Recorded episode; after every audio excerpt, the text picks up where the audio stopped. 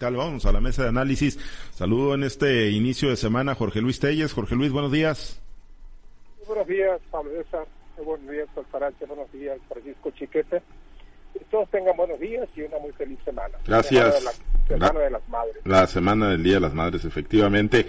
Eh, saludo a Francisco Chiquete. Chiquete, muy buenos días. Buenos días, Pablo César. Buenos días a Jorge Luis Altagracia y a todos los que hacen el favor de escuchar. Gracias, eh, Chiquete Altagracia. Te saludo con gusto. Buenos días. Buenos días, Pablo, Francisco, Jorge Luis. Buenos días a toda nuestra amable audiencia. Gracias. Pues vamos a los temas. Ya ahorita escuchábamos en, la sección de la conferencia mañanera del presidente López Obrador, pues algunas valoraciones que, pues, con las que prácticamente ratifica lo, lo, dicho este fin de semana en su gira por Centroamérica y su visita a Cuba. Y bueno, pues eh, conocer tu, tu opinión, eh, Jorge Luis, sobre, bueno, las expresiones que, que tuvo el presidente Andrés Manuel López Obrador pidiendo una renovada revolución hablando del golpismo, insistiendo en frenar eh, o tumbar el embargo comercial, eh, eh, que tiene Estados Unidos sobre Cuba. Jorge Luis, eh, ¿cómo coloca a México y cómo coloca a nuestro presidente en el, escenario mundial y sobre todo pues ante el vecino, ¿no? Que tenemos hacia el norte, Estados Unidos, esta postura que, que fijó ahí en Cuba junto con el presidente de ese país, Jorge Luis. Sí, pues me parece a mí eh, que el presidente sea tan solidario, me parece una buena actitud, que sea solidario con Cuba, que sea solidario con, con otros países a los que él ama tanto. Pero bueno, México México perdona mucho y sostiene que se debe respetar la autodeterminación de los pueblos y una serie de tratados internacionales más. Yo no creo que Estados Unidos le haga mucha gracia que el presidente de México le diga lo que tenga que hacer primero con respecto a, su trato a su embargo con Cuba, y luego a que el presidente le esté prácticamente exigiendo que invite a otros países a la Cumbre de las Américas, cuando Estados Unidos es el organizador de este evento. Pero digo que bueno que el presidente sea solidario, eso reafirma su vocación de izquierda, reafirma su, su, su ideología en ese sentido, pero lo que no, no estaré de acuerdo es, es que le tengas que decir a otros países, sobre todo a Estados Unidos, que es de los países más fuertes de la tierra, lo que tenga que hacer. Yo no creo que esto le haga gracia al presidente Biden y tampoco creo que porque el presidente López Obrador se lo pida, vaya a levantar el embargo contra Cuba. Y nosotros somos muy buenos para exigir que no se metan con nosotros, nosotros tenemos que exigir no meter, meternos con nosotros más solidaridad que merezcan los pueblos hermanos, como es el caso de Cuba, que indiscutiblemente es un país separado de México, lo ha sido siempre, y hay una identidad plena entre el pueblo cubano y el pueblo mexicano. Pero eso es una cosa, ¿no? Una cosa yo creo que corre por, corre por dos caminos paralelos y distantes entre sí. Una cosa es esto, nuestra solidaridad, nuestro apoyo a Cuba, pero otra cosa es que le digamos a Estados Unidos lo que tenga que hacer con respecto a su relación, a su relación con Cuba. En este caso, en dos puntos ha lo que es el embargo hacia Cuba y lo que es también el exigirle que, el presidente Biden invite a otras naciones que él no considera a la reunión cumbre de las Américas. Bueno, si yo organizo una fiesta en mi casa, yo invito a que me, a que me pegue mi regala la gana, ¿no? Y es el mismo caso de esto, ¿no? Sé que mi opinión probablemente moleste, pero, pero pues es mi opinión personal. Sí, sí, sí, digo, y al final de cuentas, pues es que eh, pues es de, de, de, muchas aristas, ¿no? Este discurso o esta postura que fijó ahí en, en Cuba. Y Chiquete, lo que dice Jorge Luis, ¿no? El presidente se, se ampara mucho cuando le conviene en, en eh, pues la política injerencista, ¿no? En decir, pues es que no queremos, y sin embargo, pues yo, yo coincido con, con Jorge Luis, ¿no? O sea, decirle a Estados Unidos qué es lo que tiene que hacer o qué es lo que no debe hacer, pues al final de cuentas no, no sé qué consecuencias pueda tener para, para nuestro país, ¿no? Y la relación entre México y Estados Unidos. Bueno, para empezar, por fortuna, en Estados Unidos hay un presidente muy tolerante que está resolviendo sus problemas internos y que no se ha sentado a analizar las bravuconadas del presidente López Obrador. Yo creo que el viaje a Centroamérica y a Cuba, pues es una de las acciones naturales de un gobierno como el de México que necesita desde hace mucho tiempo equilibrar sus relaciones, su presencia con, otros países. La verdad es que incluso por conveniencia económica tendríamos que estar más cercanos también a, Centroamérica y, a Sudamérica, porque les podemos vender muchas cosas. Hay muchos, muchos productos nuestros que pueden embonar allá y que no se van porque no hay una promoción. Y entonces se compran en otros mercados. Pero en el caso del discurso del presidente, a mí me parece también que durante muchos años este asunto de Cuba ha servido al gobierno mexicano en otras eh, administraciones para buscar ese equilibrio que es necesario frente a un, país y un poder tan avasallante como el de los Estados Unidos. Me parece que López Obrador sí ha abusado en esto de, insistir en, en, su punto de vista cuando, bueno, pues ya planteó la, necesidad, yo estoy de acuerdo con él, todo, si es una cumbre de las Américas en que se van a analizar todos los problemas de las Américas, pues deben participar todos, pero efectivamente, si el anfitrión, el organizador, no lo está haciendo, pues el planteamiento ya se hizo, no hubo receptividad, ni tampoco hubo este coro de parte de los países centroamericanos, latinoamericanos en general. Nadie dijo estamos de acuerdo con México y si, si, si no va a Cuba, Venezuela y Nicaragua, nosotros no vamos, o alguna cosa de esas que, generara una, una, una ola de, respaldo. No, nadie lo ha hecho. Bueno, el presidente ya cumplió con su obligación moral de hacer el planteamiento. ¿Cuál es la necesidad de estar insistiendo y machacando y machacando? Me parece más como una provocación, como una forma de decir yo soy muy macho, yo no le tengo miedo al grandote, yo aquí este, digo lo que, lo que mi libertad me permite. Sin embargo, cuando Trump tuvo la mala ocurrencia de decir que nunca había visto a alguien doblarse tan rápidamente como se dobló el gobierno mexicano, cuando le exigió 28 mil militares sellando la frontera, no dijo nada prefirió decir que no iba a caer en la provocación y que eran cosas de los de, los partidos y de la sucesión presidencial en Estados Unidos. Y ahí donde se necesitaba una posición como la que tuvo López Obrador cuando era opositor cuando dijo que él le iba a dar la cara a Trump pues no no la tuvimos. Y eso que no es presidente ya eso que solo es un aspirante a la, a la candidatura republicana a la presidencia esas son las inconsistencias que, afectan la imagen de nuestro país. La verdad es que es risible un presidente que exige, invita a quien yo te digo que invites, y por el otro lado, pues este, deje que lo sobajen como, como lo ha hecho Trump, sin una actitud, sin una, una respuesta oficial, formal a esta, a esta mala actitud del, pues del cavernario aquel de los Estados Unidos. Y bueno, en, torno al, bloqueo, yo creo que sí es una posición adecuada y congruente. La Organización de las Naciones Unidas ha exigido el levantamiento del bloqueo desde hace muchos años y lo ha hecho consistentemente año tras año y bueno, no, no ha funcionado. De manera que no es nuevo lo que dijo ahí López Obrador. Yo creo que es un error de Estados Unidos ese bloqueo es una cuestión más de política interna para mantener el, favor de los grupos cubanos que son importantes en Miami y en varios lugares de la costa este estadounidense, porque si se hubieran abierto a la relación comercial con Cuba desde hace mucho, el gobierno cubano se habría desmoronado. Es eh, una triste realidad, pero, pero es cierto. Lo que le ha dado fuerza es esa agresión constante, esa agresión económica constante, y además se radicaliza conforme el, el, gobierno de Estados Unidos cae en manos de gente como Trump, que hace las cosas todavía más graves y que hace que la gente se sienta agredida en Cuba y se defienda en torno a su gobierno. Creo que ese es un, error de Estados Unidos, pero en fin, allá ellos. Bien, Altagracia, eh, pues estas eh, inconsistencias ¿no? que ya señala Chiquete en el discurso y en la postura del presidente López Obrador, tanto ante Estados Unidos como ante pues otras otras partes del mundo, eh, ¿cómo, nos coloca? ¿Cómo, ¿En qué escenario nos, nos pone? ¿no? Con obviamente pues una potencia tan importante como Estados Unidos, no, nos coloca en el papel de, nación digna, de tener un presidente pues que, que todas las puede, como se dice coloquialmente.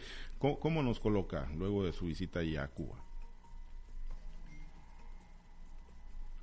Mira, el discurso del presidente fue un discurso, primero que nada, largo, un discurso donde se resalta toda la, la, la participación que ha tenido México y Cuba en su larga relación de amistad, de cooperación, incluso este donde se dice pues que se gestó realmente la revolución cubana fue gestada aquí en tierras mexicanas, ¿no? Eso lo resalta el presidente en un largo discurso, como te digo, en, lo, en las partes más importantes o en las partes que son más rescatables, veo yo o siento que ese discurso fue un poco hostil hacia los Estados Unidos de Norteamérica, ¿no? Nosotros como, como país que tenemos un tratado comercial con Estados Unidos y con Canadá, bueno, pues creo que no somos los más, este, eh, no tenemos la voz tan completa como para señalar o, apuntalar alguna situación que se esté dando en el caso de Cuba. Nadie, nadie, yo creo que en este mundo puede aprobar que haya embargos comerciales hacia ninguna nación. No, no nos parece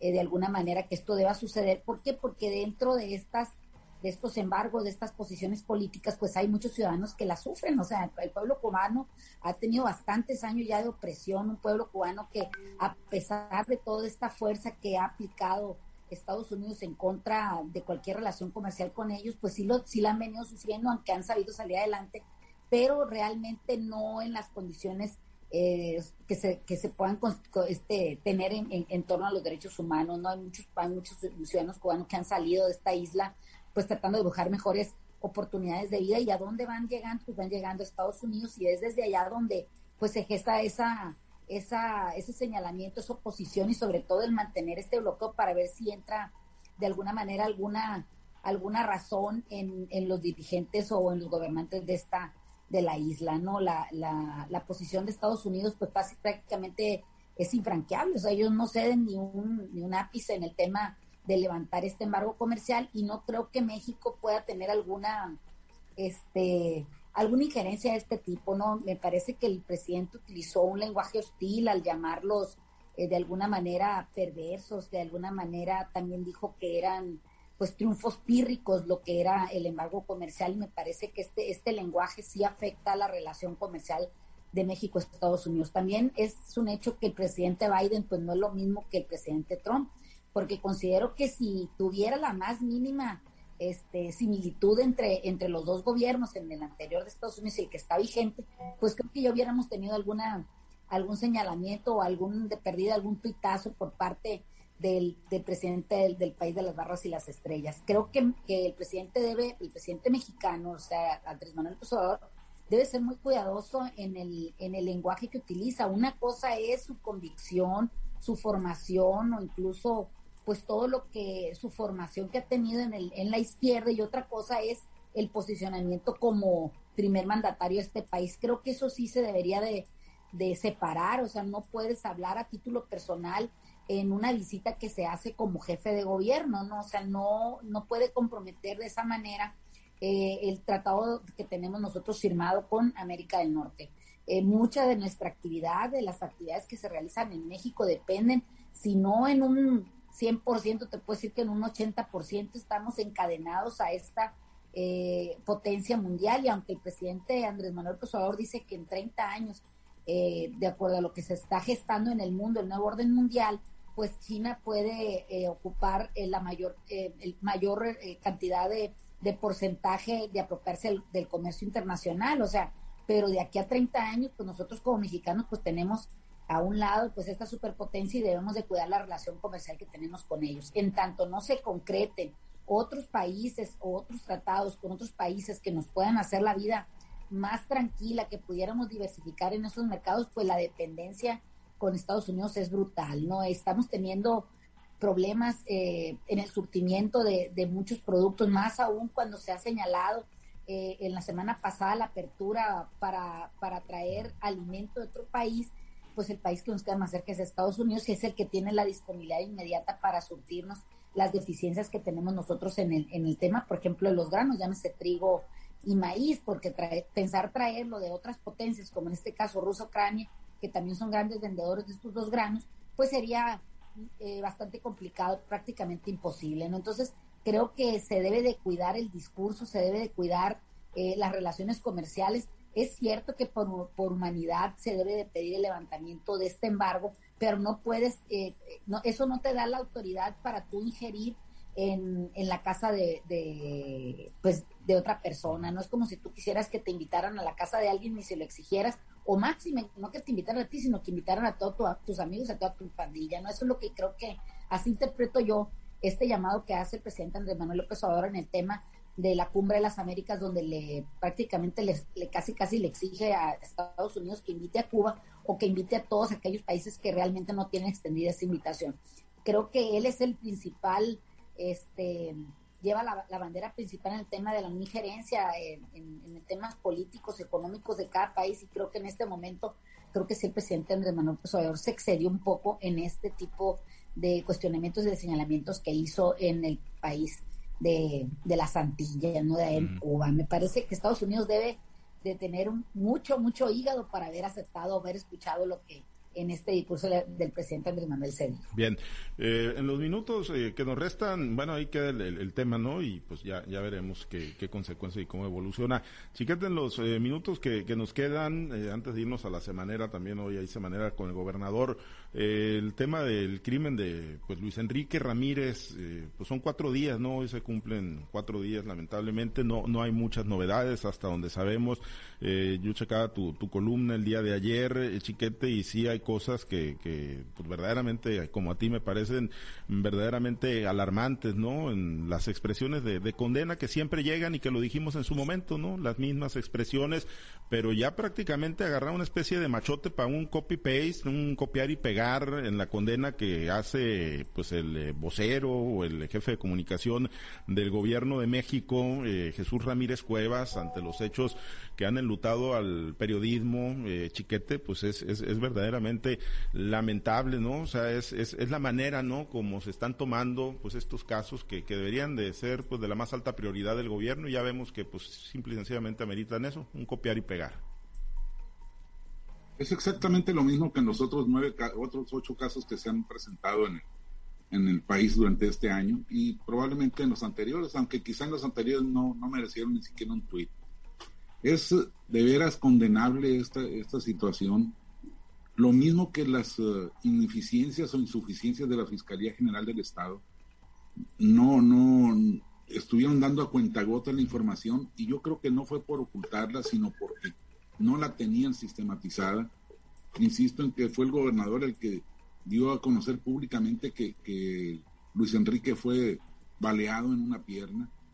Este, fue el, el medio Río 12 el que dio a conocer que en el lugar del secuestro hubo una chancla abandonada, un, celular y otras pertenencias de, Luis Enrique, en fin, cosas que no afectan, cuya divulgación no afecta a la investigación, pero que si no se dieron a conocer fue porque las tenían unos o las tenían otros o no las tenía nadie. Y, y entonces esto nos hace dudar del profesionalismo con que se está manejando el caso. Yo entiendo que la señora Sara Bruna es novata, que sus equipos no estén integrados totalmente todavía, pero por lo menos tratándose de un caso emblemático como ese, tenían que haberse puesto las pilas y no lo hicieron. Y si esto está pasando en los momentos claves para la investigación, pues dudamos que vaya a haber una, un progreso concreto, efectivo, como el que todos estamos demandando. Recuerdo el caso de, de Javier Valdés, en pocos días había ya incluso una identificación de los asesinos materiales, una ubicación del vehículo en el que, en el que se movilizaron, y esto llevó al esclarecimiento. No ha habido justicia plena en el caso, pero el, el asunto quedó esclarecido en poco tiempo, relativamente poco tiempo ante la opinión pública y esto no está pasando en este caso. Sí, lamentablemente así es. Eh, Altagracia eh, son cuatro, cuatro días, las primeras eh, pues horas siempre son de las más importantes y espero pues estar equivocado, pero no, no hay ningún indicio no que nos indique o que nos marque eh, pues la ruta de pensar que pues esto se va a esclarecer, ¿no? Y que el crimen de Luis Enrique Ramírez no va a quedar en la impunidad como lamentablemente han quedado los de otros colegas periodistas y los de cientos, miles de mexicanos que han sido víctimas de la delincuencia y de la violencia en nuestro país, Altagracia. Mira, algo muy triste que comenta Chiquetti, que lo hace, lo pone de manifiesto en su columna, es el tema de la falta de interés que tienen a nivel nacional por este tipo de delitos que se presentan. Aún y cuando han sido señalados por otros este, en otros países el, tema de, la, del ejercicio de la profesión, en que en México del de los periodistas es prácticamente pues riesgosa o, de alto riesgo, pues cómo es posible que el vocero, el presidente, el que esté encargado de dar las noticias solamente se limite a, ni siquiera le pone interés para, para redactar una nota, una condolencia, o de verdad que manifieste el interés que tiene la presidencia de la República, el gobierno mexicano, de resolver este tipo de, problemas, de bajar este índice tan doloroso y tan cruel como es la muerte de un periodista, la muerte de una mujer, la muerte de un mexicano más. En el tema de, la fiscal del Estado, pues sí, lamentablemente se nota la, inexperiencia que tiene la señora Sara Bruna